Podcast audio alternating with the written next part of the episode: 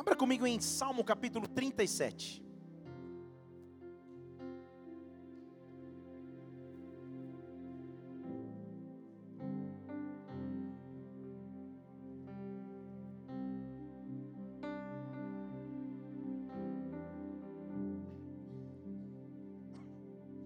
Salmo capítulo 37.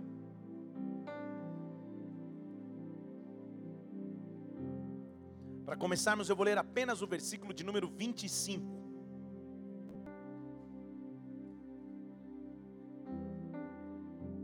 Diz assim: Fui moço, agora sou velho, mas nunca vi desamparado justo, nem a sua descendência mendigar o pão.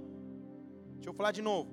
Fui moço, agora sou velho, mas nunca vi desamparado o justo, nem a sua descendência mendigar o pão.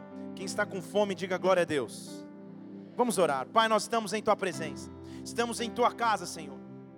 Não há qualquer motivo para esse ajuntamento e reunião se a tua presença não estiver aqui, se a tua glória não se manifestar nessa igreja. Por isso eu peço agora que os céus estejam abertos sobre nós, que o teu Santo Espírito tenha liberdade e acesso às nossas vidas, que o Senhor possa ir além daquilo que é a carne, que é a alma, e nós possamos ouvir de espírito a espírito, Senhor. Olha para cada realidade de vida, olha para cada circunstância daqueles que entraram neste local, e eu te peço, manifesta nesse lugar a tua glória, manifesta nesta casa a tua presença presença. Dá ordem aos teus anjos, Senhor, que anjos subam e desçam, trazendo a provisão que precisamos do altar, trazendo a intervenção, a resposta, a sobrenaturalidade daquele que crê em Deus. Por isso, agora, Espírito Santo, neutraliza tudo que seria contrário a ti, toda preocupação, toda divagação, toda preocupação, que agora morra aos pés da cruz. Nós queremos depositar diante de ti nossas ansiedades, porque o Senhor cuidará de nós, o Senhor cuidará de nós. Eu sei que essa não é uma noite natural, mas sim sobrenatural. Por isso, vem agora a nós o teu reino, estabeleça aqui a tua vontade agora na terra como no céu, em o nome do Senhor Jesus Cristo. Amém e amém. Aplauda o Senhor e adore. Aleluia. Estamos naturalmente lendo o relato de alguém que já não é mais moço simplesmente porque ele afirma já não ser mais moço. Então estamos lendo o relato de alguém que tem experiência de vida, que tem história para contar. E entre as suas inúmeras histórias para contar, ele escolhe dizer isso: Olha, eu já fui moço, agora já sou mais velho, mas uma coisa eu nunca vi: o justo desamparado, a sua descendência mendigando pão. Você já deve ter passado pelo sentimento difícil de fome, de sentir fome. Não passar fome, mas sentir fome. Tem alguém que está com fome agora? Aleluia. Fome é um sentimento produzido de maneira fisiológica e também psicológica. A fisiologia da fome é quando o seu estômago está vazio e o teu corpo produz um hormônio chamado grelina, que diz que você precisa saciar a fome. E aí você se alimenta e o estômago também libera um outro hormônio chamado PYY, que supostamente traz a sensação de saciedade.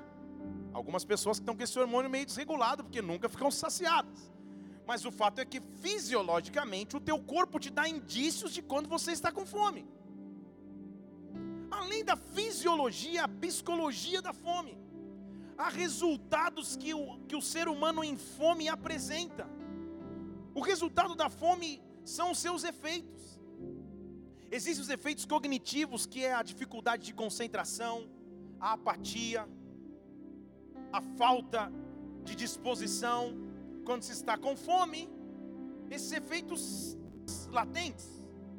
Só você sabe o verdadeiro humor do teu esposo ou esposa quando ele atravessa um período de fome quando o almoço atrasa, quando. E, e uma esposa olhou tão forte para o esposo que eu nem vou olhar de novo para ele, para ele não ficar sem graça. Só você sabe. Porque a fome mexe com o sistema natural. Você foi feito para estar saciado. Emocionalmente, a fome também traz efeitos sobre o ser humano, como eu já falei. Alguns sofrem de alterações no humor, outros de ansiedade, outros até de tristeza ou irritabilidade. simplesmente porque estão com fome. Então, passar fome não é natural, é avesso à natureza fisiológica do corpo. E se a Bíblia diz que somos como um corpo, espiritualmente nós também não temos que ter fome. Vou falar de novo para alguém dar amém.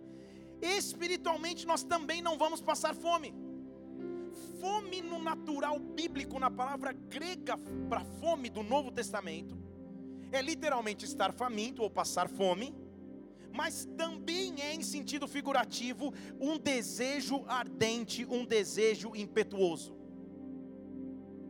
Fome espiritualmente pode estar conectado a um sonho, a uma visão, a uma expectativa, algo que você espera muito. Então, minha pergunta nessa noite a vocês é: qual é a sua fome? O que, que você espera demais? Com o que você tem sonhado? O que você tem esperado? Vou parafrasear as frases do salmista: Já fui moço, continuo moço, mas eu nunca vi o justo mendigar o pão, eu nunca vi o justo desamparado, eu nunca vi um filho de Deus passar fome. O que eu quero profetizar nessa noite é que as tuas fomes vão ser saciadas. E agora eu já não estou falando de fome natural, eu estou falando do sobrenatural. Os teus sonhos, os teus expectativas, os teus anseios, as tuas visões, que Deus comece a se vestir, a se manifestar e visitar as nossas vidas. Que a tua fome seja saciada pela glória e pela presença de Deus. É um tempo de Deus manifestar em meio à fome e Deus vai se manifestar no teu período de espera. Deus vai se manifestar naquilo que você aguarda, naquilo que você anseia, em o nome do Senhor Jesus Cristo. Que a glória de Deus nos visite aqui e que a tua fome seja saciada em Deus, em o nome do Senhor Jesus. Estamos no ano de 2017. Porém, o calendário hebraico ele funciona diferente do nosso calendário. E no calendário hebraico, só a título de informação, é o ano 5777. O calendário hebraico, por ser a nação pela qual Jesus Cristo veio à terra, todo número no calendário hebraico denota um tempo profético. E nunca mais na história ou no tempo em que nós estaremos vivos na terra, o calendário hebraico apresentará três números sete. 5, 7, 7, 7. Sete, biblicamente, é um número de plenitude. É um número de completar aquilo que se iniciou. Ao sétimo dia ele descansou. Você conhece toda a história bíblica. Sete é um número que denota que Deus é um Deus completo. Deixa eu começar a falar em português nós estamos num ano onde Deus vai derramar unção sobre as nossas vidas para completar aquilo que foi iniciado, para completar aquilo que foi arquitetado, para completar aquilo que foi sonhado. Uma unção que vem da parte de Deus neste ano virá sobre a, sobre a sua vida essa unção. Ele é um Deus pleno e está chegando sobre nós um tempo, preste atenção, onde Deus vai acelerar os propósitos dele sobre a sua vida. Levante uma de suas mãos. Deus está acelerando as promessas a teu respeito. Deus está ativando as promessas a teu respeito. Eu ligo isso na terra para que seja ligado nos céus, como servo do Senhor, como pastor sobre a tua vida. Eu ligo isso na terra agora e eu declaro sobre ti um tempo de aceleração e um tempo de ativação. Qual é a tua fome? Quais são os teus sonhos? Quais são os teus anseios? Aquilo que você espera. Deus está neste lugar para dizer: é possível. E Ele começou a agir. E Ele começou a agir. Dê um brado e aplauda o Senhor nesse lugar e adore. Oh! Quando Jesus Cristo está presente, eu tenho uma garantia: a minha fome pode ser saciada. Quando Jesus Cristo está presente, eu não vou passar mais fome. Pelo contrário, Ele vai vir de encontro aos meus anseios e expectativas. Ele sabe o que se passa em meu coração. Os discípulos caminhavam com Cristo, dioturnamente viviam milagres sobrenaturais. Paralíticos andando, cegos enxergando, surdos escutando, tudo Jesus Cristo fazia a olhos vistos e seus discípulos ficavam maravilhados. Porém, eles estavam prestes a viver um milagre grandioso demais para o seu pensamento limitado humano. Eu quero que você abra comigo em João capítulo 6, para que você entenda que quando Ele está presente, a tua fome é solucionada.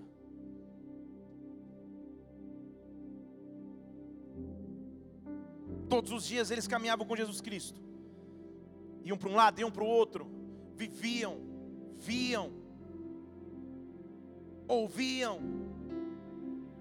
Mas de repente a sua rotina ia ser invadida com um poder muito maior do que eles estavam.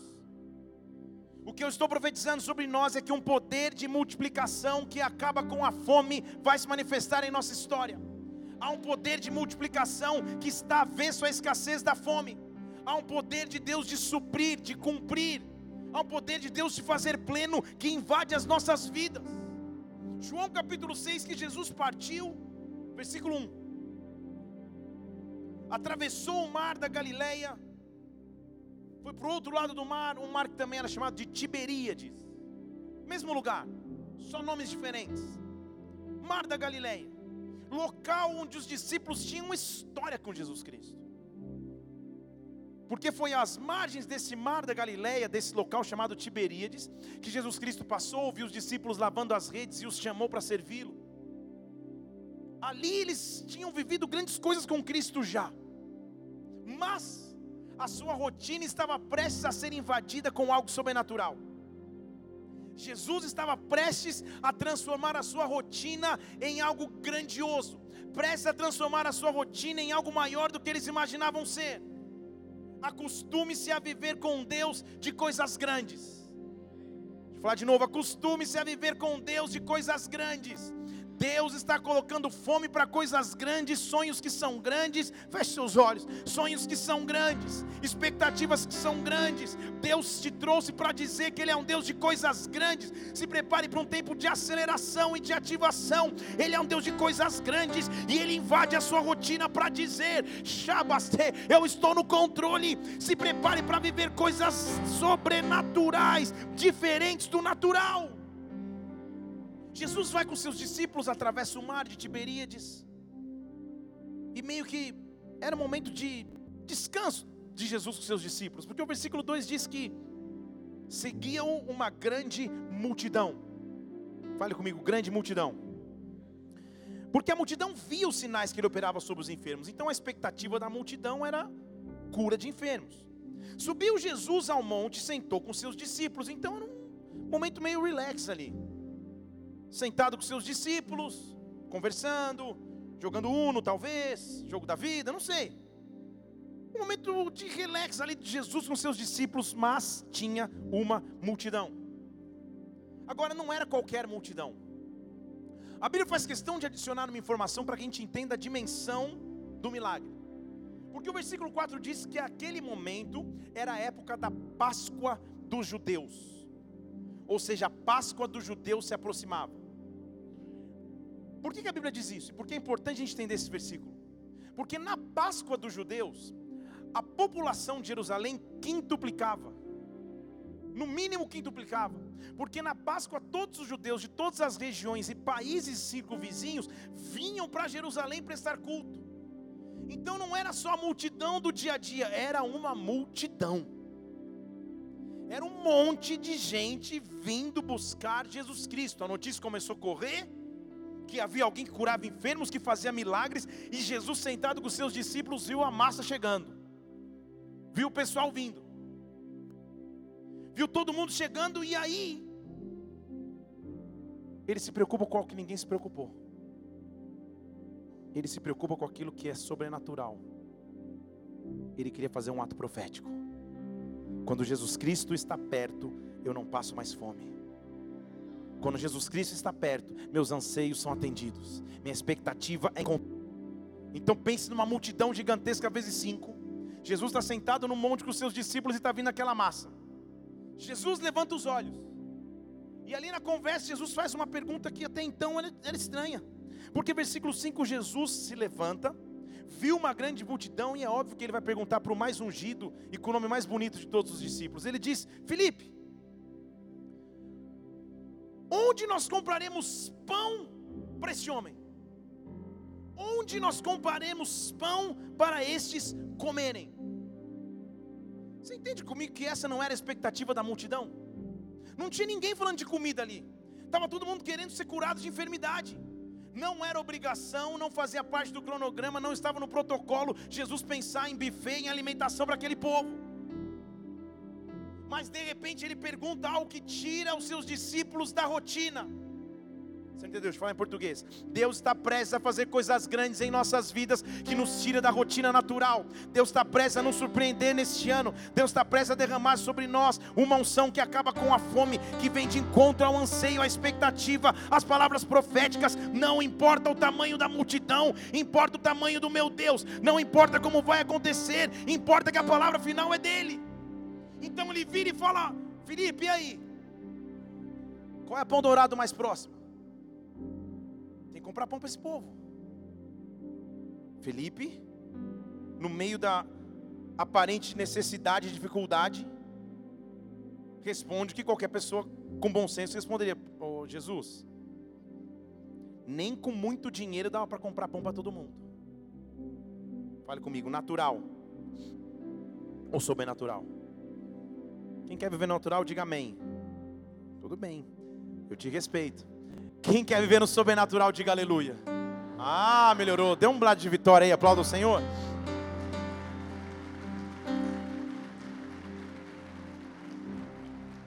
Então, como eu vou ter autoridade da parte de Deus para viver o poder de multiplicação?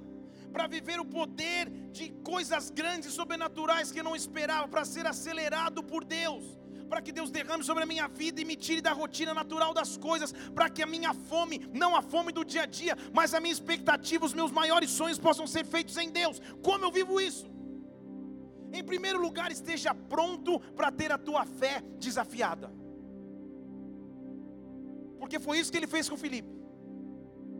Sabe por que a Bíblia diz? Lê lá o versículo comigo, versículo 5, né, que eu estou lendo. Ele levantou os olhos e falou: Felipe, onde nós vamos comprar pão para eles comerem? Versículo 6, Felipe. Não, antes, isso, deixa no 6. Ele dizia isso para experimentar ao Felipe, porque ele bem sabia o que ia fazer. O controle é de quem? Estão comigo? Ele bem sabia o que ia fazer. Quando Deus está prestes a começar um novo ciclo, Deus está começando um novo ciclo sobre a nossa igreja, sobre as nossas vidas, sobre a tua história. Quando Deus está prestes a fazer algo novo, quando Deus está prestes a fazer nos entrar em coisas grandes, o que Ele faz em primeiro lugar é desafiar a tua fé. Ele desafia a tua fé e fala como que nós vamos alimentar uma multidão.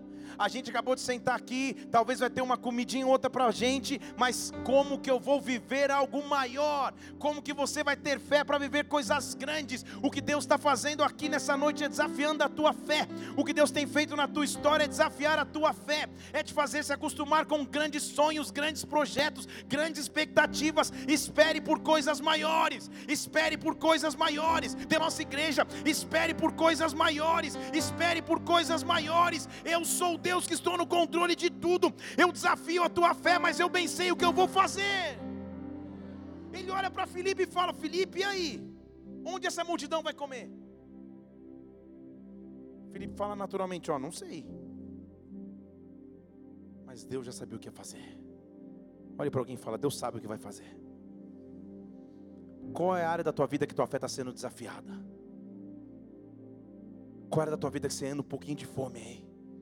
Que os teus sonhos estão sendo desafiados. Se Deus brotou no teu coração, esse sonho partiu de Deus, Ele bem sabe o que vai fazer. Ele bem sabe o que vai fazer. Ele bem sabe o que vai fazer. Então, antes nós continuemos aqui, o que eu quero que você faça agora nesta casa é fechar os teus olhos e começar a falar com o teu Deus. Entrega nas mãos do teu Deus os teus sonhos, tua fome, tuas expectativas, teus anseios, teus projetos de futuro. Ele está desafiando a tua fé, mas Ele bem sabe o que vai fazer. Ele está desafiando a tua fé, mas Ele bem sabe o que vai fazer. Se Ele te chamou para pregar a palavra, Ele bem sabe o que vai fazer. Se Ele te chamou para uma carreira bem-sucedida e você não tem recursos, Ele sabe o que vai fazer. Se Ele te chamou ministerialmente, Ele bem sabe o que vai fazer, mesmo na impossibilidade, Ele sabe o que vai fazer. As condições são deles e não tua. Então, em primeiro lugar, o que eu faço é entender de Deus que Ele vai desafiar a minha fé, que Ele não vai me deixar no comodismo, Ele vai olhar e falar: deu mais um passo, vai adiante, prossiga sonhe grande. Em segundo lugar, para que o poder de multiplicação ocorra e a minha fome seja saciada, eu tenho que aprender a olhar para onde ninguém olharia. Deixa eu falar de novo. Aprenda a olhar para onde ninguém olharia. Se você está anotando, anota. Se não está, finge que anotou. Aprenda a olhar onde ninguém olharia. há momentos em que Deus tira os nossos olhos do natural e nos faz enxergar algo que ninguém olharia. Porque Jesus senta com seus discípulos, vira para Filipe e pergunta em voz alta: Filipe, e aí? Onde a gente compra pão para todo mundo? Sabe o que André fez? Se levantou e saiu procurando uma solução. E naquela época, convencionava-se na sociedade não se contar crianças nem mulheres na multidão. Então, quando se fala de 5 mil pessoas, são 5 mil homens. Tinha pelo menos o dobro ou o triplo de pessoas nessa multidão. E André sai olhando, buscando algum lugar de onde pão viesse. E o olho dele vai para o lado, o olho dele vai para o outro. Ele está tentando sair do que é o senso comum para fazer algo grande. E daqui a pouco os olhos dele se cruzam com um menino com uma cestinha pronto para comer. Consigo imaginar aquele menininho engomadinho, arrumadinho, que antes de sair de casa a mamãe fez uma marmita. E no meio da multidão ele para assim, vê aquele povo faminto, abre. Tem cinco pães, dois peixinhos na cesta. Para o menino sobra. É uma criança.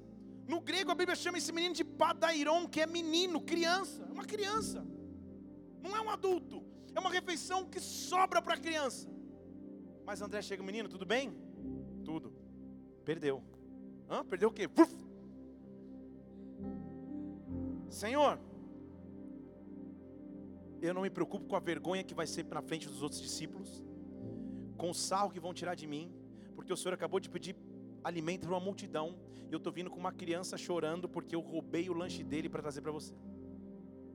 Porque eu peguei o lanche dele, e eu não sei como o Senhor vai fazer, mas aqui está uma cesta com cinco pães e dois peixes. Para que Deus comece coisas maiores, Ele não precisa de grandes começos. Isso dá um post. Para que Deus comece coisas grandes, ele não precisa de grandes começos, ele só precisa começar. Ele só precisa de algo para começar. Ele só precisa do mínimo de fé.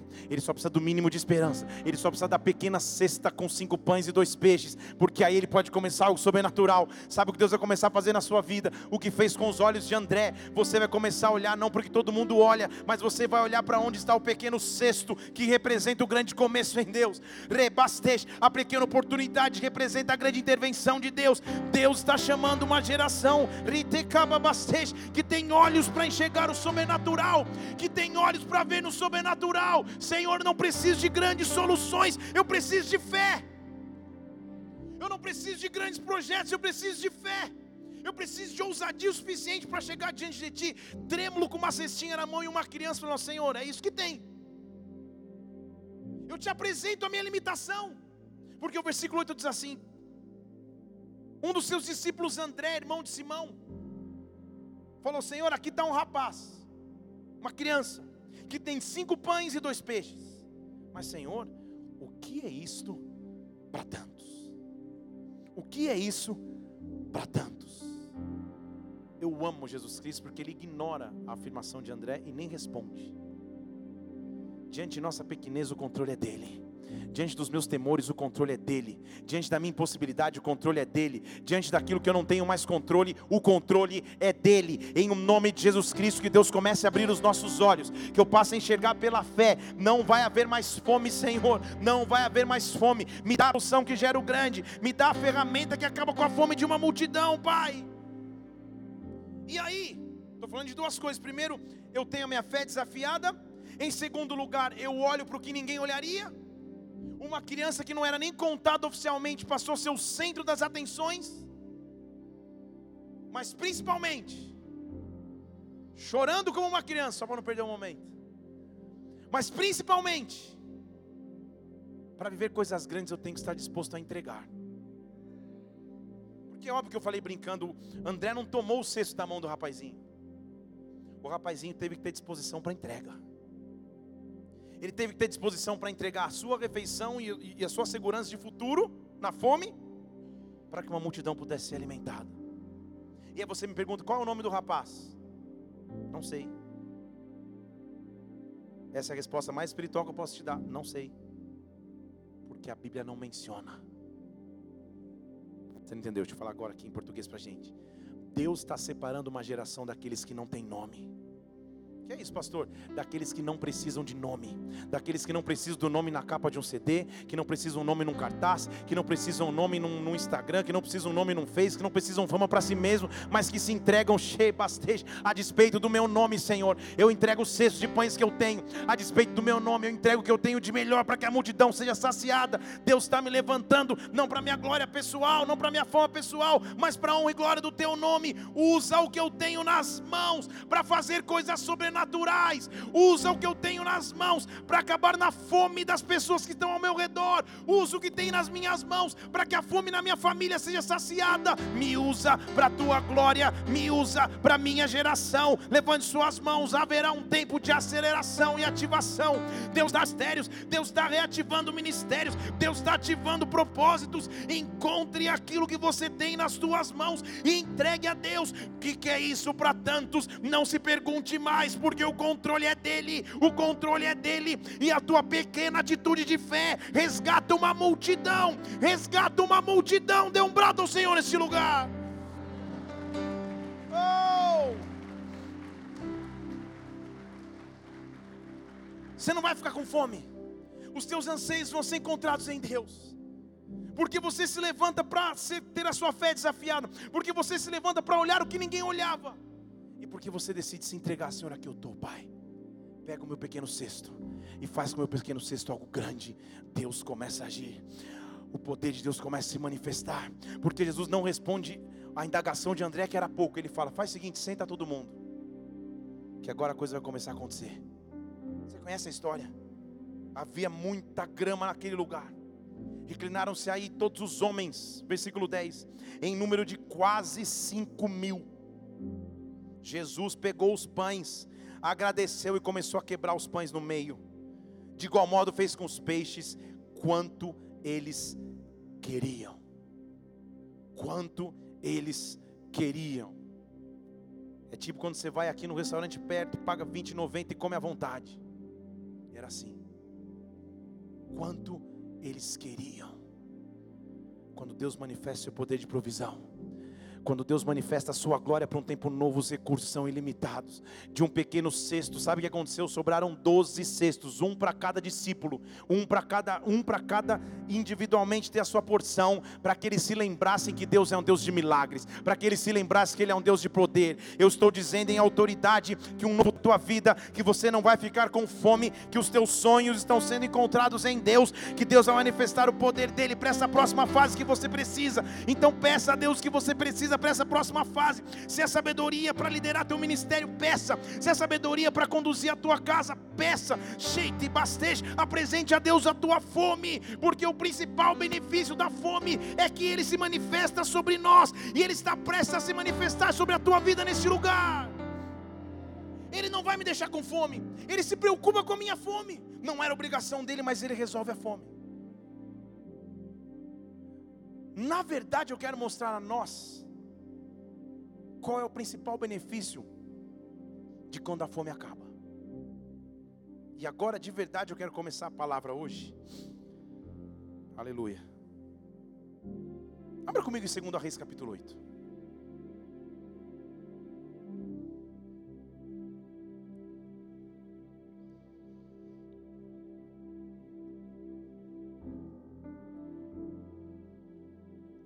Deus está aqui para resolver sua fome.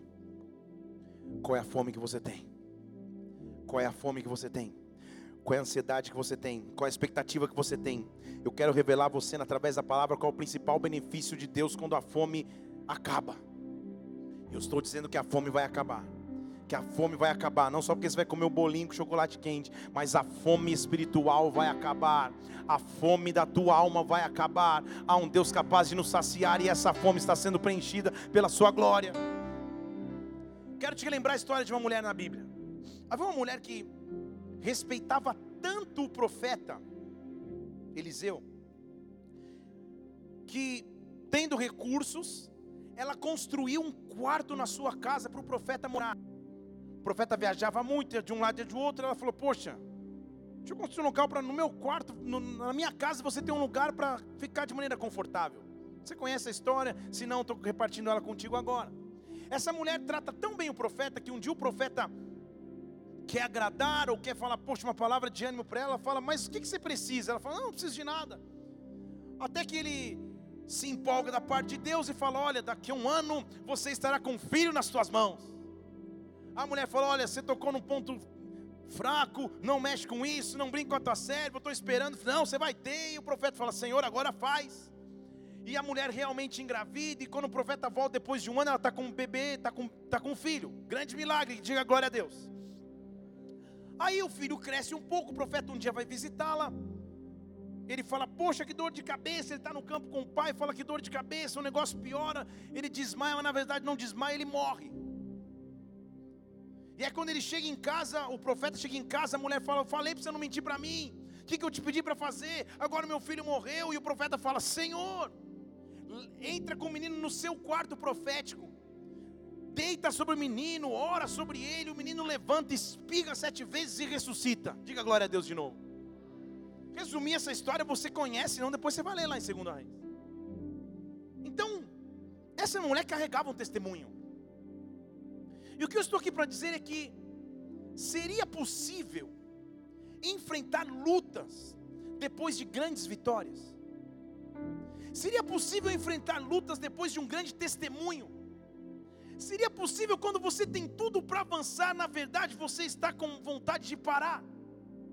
Seria possível apesar de ter vivido coisas sobrenaturais com Deus, você se encontrar num tempo onde nada parece, onde a fome tomou conta, a fome ganhou terreno. Estamos com uma mulher que ela tinha um testemunho para contar para quem quisesse. Poxa, vários testemunhos num só. Eu não podia engravidar, debaixo de uma palavra profética engravidei, o filho nasceu, cresceu, morreu, mas diante da palavra de Deus, da autoridade do profético, ele ressuscitou. Daqui o menino, meu Deus, é um testemunho. Não tem como piorar. Será que é difícil atravessar dificuldades no momento que você esperava não enfrentá-las mais?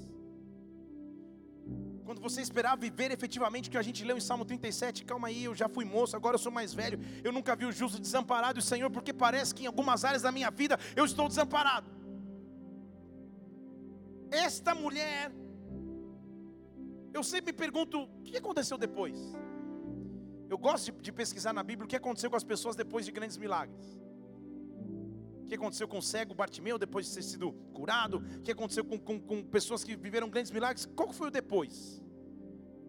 E você já parou para se perguntar como deve ter sido a vida dessa mulher depois desse grande evento? A gente está acostumado a pregar e ouvir até então, uou, fireworks, tipo fogos de artifício, ressuscitou o menino, uh, glória a Deus. Mas e depois? Como me comporto depois de vitórias? Será que eu estou preparado para atravessar algumas lutas de novo? Já esperando só ter vitórias. Estão comigo aqui? Diga amém. Vamos encontrar essa mulher em outro momento de sua vida. Segundo a Reis, capítulo 8. Eu dei um, um, um resumo da história dessa mulher para que você saiba quem ela é. Eliseu havia falado para a mulher cujo filho ele tinha ressuscitado. Exatamente essa mulher. Vem até aí, diga amém. Ele conhecia a mulher, e justamente para essa mulher que ele ressuscitou o filho, ele disse para ela: Olha, levanta, pega você e a tua família e vai peregrinar na terra, porque o Senhor chamou o quê? Chamou o quê? A fome e ela virá sobre a terra por sete. Quanto tempo? Quanto tempo? Eu acabei de dizer a você que sete é um número bíblico de plenitude. Então entenda comigo. A mulher tinha o seu filho ressuscitado, tinha um grande testemunho para contar. O profeta falou: Eu vou te dar uma informação privilegiada aqui que eu ouvi do céu. Levanta, sai com a tua família para peregrinar em outra terra, porque vai vir uma fome difícil, vai vir uma crise difícil, vai ficar sete anos sobre a terra. Levanta e vai. Peregrinar é diferente de habitar. Já era uma dificuldade começando porque é para alguém que tinha uma casa fixa, um local para morar, agora o desafio de Deus é levanta e vai descobrir uma nova história, vai tentar sobreviver em meio à crise, vai tentar sobreviver em meio à fome. Como aquela mulher honrava muito a palavra do profeta, ela se levanta, ela respeita. Versículo 2 diz que ela se levantou, fez conforme a palavra do homem de Deus, foi com a sua família e peregrinou na terra dos filisteus, dos inimigos, por sete anos. No meio da fome. Deixa eu perguntar de novo: qual é a tua fome? Qual é a tua peregrinação? Qual área da sua vida você já imaginava estar habitando e você continua peregrinando? Não há raiz suficiente ainda, não há base e fundamento suficiente ainda para sonhar com algo mais.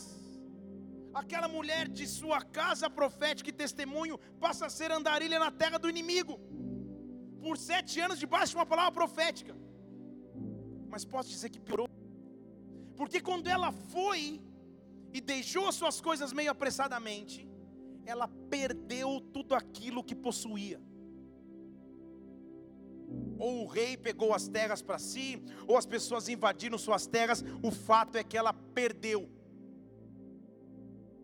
É possível sim atravessar lutas e até mesmo perdas, mesmo depois de grandes vitórias.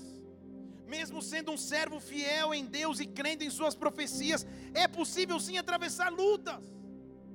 E ali está essa mulher. Deus eu tinha um testemunho gigantesco para contar do teu poder. Mas eu estou numa época de fome, saí da minha casa por sete anos, não tenho onde morar direito e agora não tenho nem para onde voltar. Como vencer a luta, o medo, a escassez, a opressão.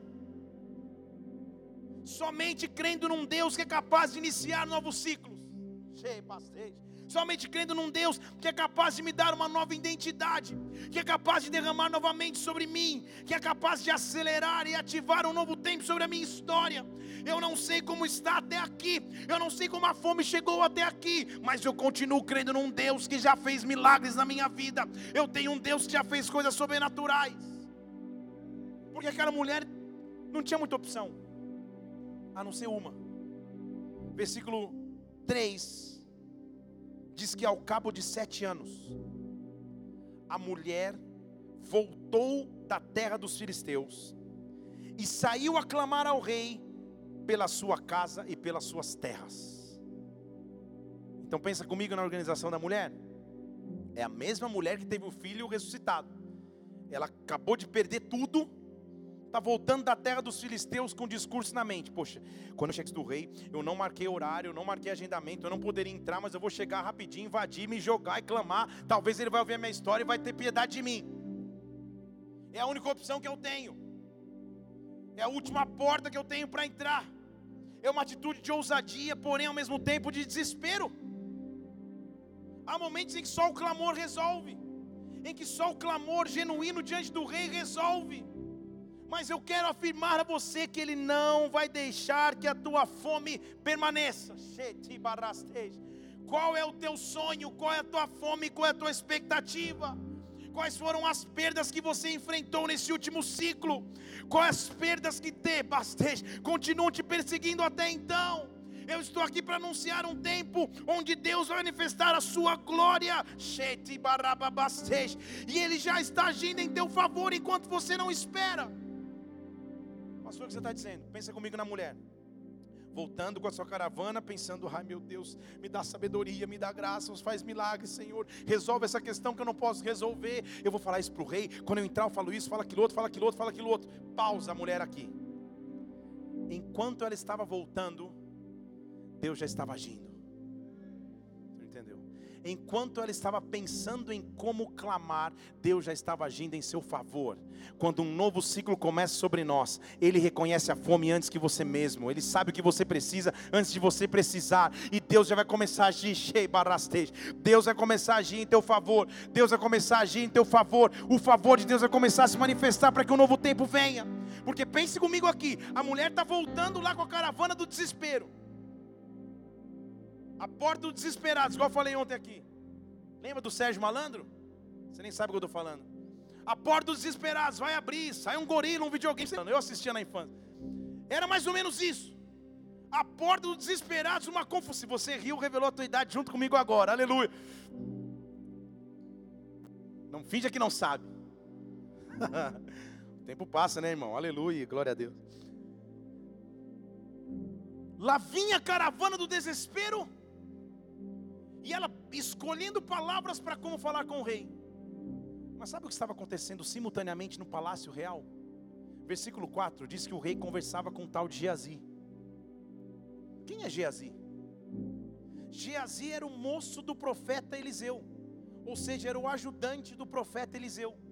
Eles estavam lá tomando um chá, conversando. A mulher voltando, com o clamor nos seus lábios, e Geazi batendo papo com o rei, o mesmo rei que a mulher iria encontrar. Estão comigo ou não? E o rei, nesse bate-papo, falava: Ah, Geazi, me conta alguma coisa. Me conta alguma história aí dos grandes milagres que Eliseu tem vivido. Vocês estão começando a entender ou não? Que Deus conhece a nossa fome antes que a gente entenda que Deus sabe o que eu preciso antes mesmo de eu abrir os meus lábios, que a mulher estava vindo com um clamor, que ao mesmo tempo estava envolvido com medo e desespero, porque ela ia infringir uma lei, ela era uma mulher, ela ia falar com o rei sem autorização, mas antes que ela pudesse pensar em abrir a porta, Deus já estava lá dentro, cheio, barastej, a porta que você precisa abrir, o favor que você precisa de Deus, antes que você peça, antes que você saiba, Ele já está em atuação, Ele já está em atuação, levante suas mãos mais uma vez e apresente a tua fome a Deus, apresente a tua fome a Deus. Senhor, eu estou voltando a Ti para clamar, mas eu sei que o Senhor já está agindo em meu favor. Dá ordem aos teus anjos ao meu respeito e manifesta a tua vontade na terra. E aí, pense comigo na história. Voltando depois de sete anos de fome, de sete anos de peregrinação, de sete anos de casa não definida. E Geazi batendo papo com o rei, ah, você quer saber um grande milagre que aconteceu? Ah, deixa eu lembrar uma história aqui e tal. Ah, lembrei. Versículo 5. Tinha uma mulher, olha lá. Ele começou a contar ao rei como Eliseu ressuscitou um menino que tinha morrido. Estão comigo ou não? E ele está contando, nossa, você não acredita, tem uma história de uma mulher. Não sei onde ela foi, faz sete anos que ela sumiu, mas é uma história, cara. Ela não podia ter filho, teve filho. Olha aqui, vê esse vídeo no YouTube. Testemunho da mulher. Começou a conversar com o rei. Olha essa história de vida, olha esse testemunho que ela tem para contar. Estão comigo ou não? Pare para pensar na expressão estar no lugar certo na hora certa. Pare para pensar nisso. A mulher não sabia o que estava acontecendo lá dentro do palácio. Ela não sabia as portas que Deus já estava abrindo. Ela não sabia os propósitos de Deus. Há pessoas que chegaram nessa igreja e nem sabem por que chegaram, mas Deus já sabia o porquê te trouxe. Enquanto você estava vindo, esperando como que eu vou fazer, como que eu vou clamar, Deus já estava lá dentro tratando a obra para você. Deus já estava lá dentro abrindo as portas para você. O rei que teria o coração duro, o rei que não talvez não escutaria o clamor, estava lá ouvindo o testemunho. E a mulher do lado de fora chega.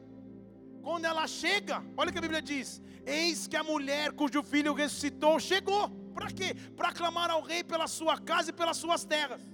Então Geazi disse: Olha, que coincidência, esta é a mulher cujo filho Eliseu ressuscitou. Rabaste, Entenda comigo que a mulher não tinha aberto a sua boca, mas o seu testemunho já tinha aberto a porta. O seu Deus já tinha porta. O que eu estou dizendo é que a obra que Deus fez na sua vida, os milagres que você tem para contar, são o teu melhor cartão de visitas. A glória de Deus que você carrega, a obra que Deus já fez na tua história, é isso que está abrindo portas na tua semana, é isso que está abrindo portas no teu dia a dia. Eu vejo Deus agindo de forma sobrenatural. Cheio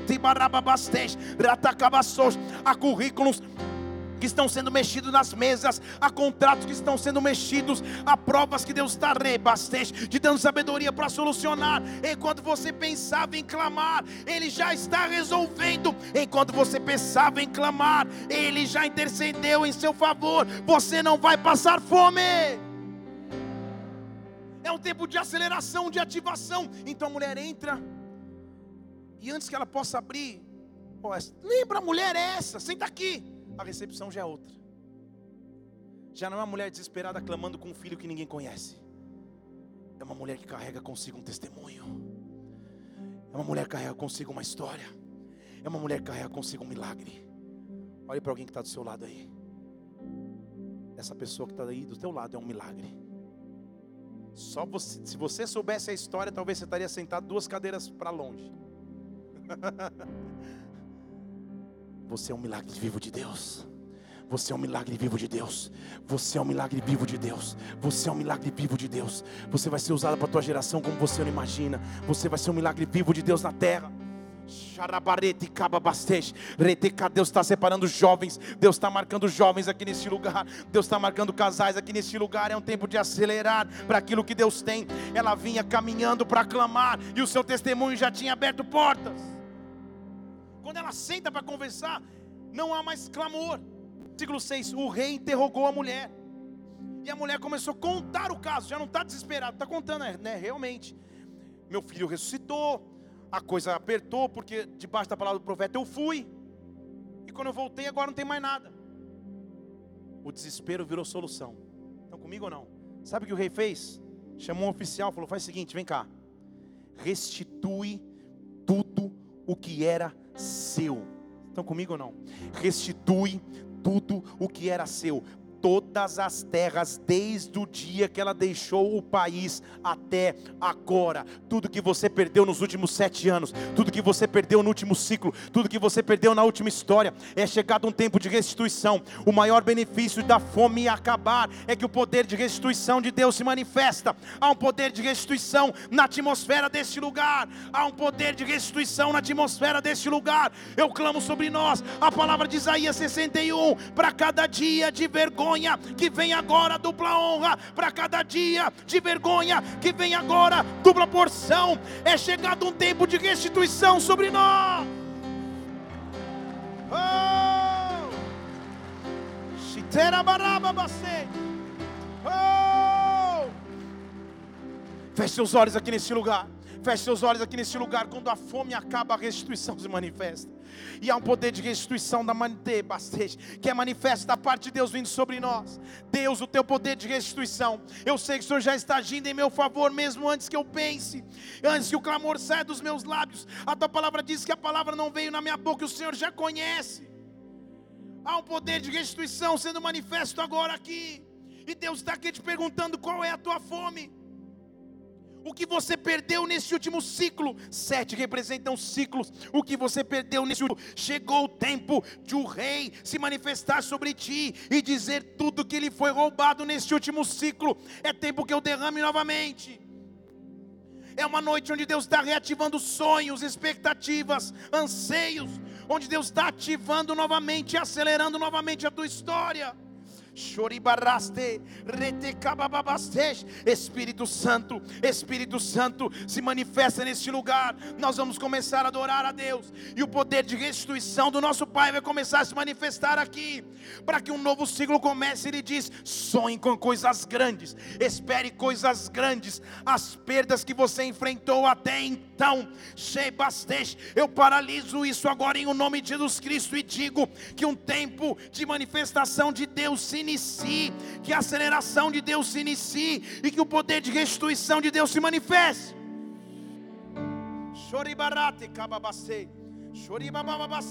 Oh!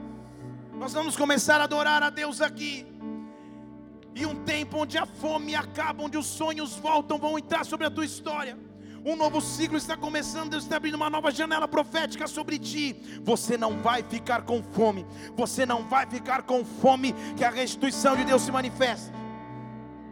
Se isso é contigo, se é esse poder de restituição que você precisa e nessa noite recebe do teu rei. Eu te peço, levanta no seu lugar e começa a adorar a Deus. Levanta no seu lugar, levanta suas mãos, começa a adorá-lo. Começa a adorá-lo, começa a adorá-lo. Tudo que foi perdido no último ciclo, tudo que foi perdido no último ciclo, tudo que foi embora é tempo de restituição sobre nós. Oh, oh. Sonhos que foram embora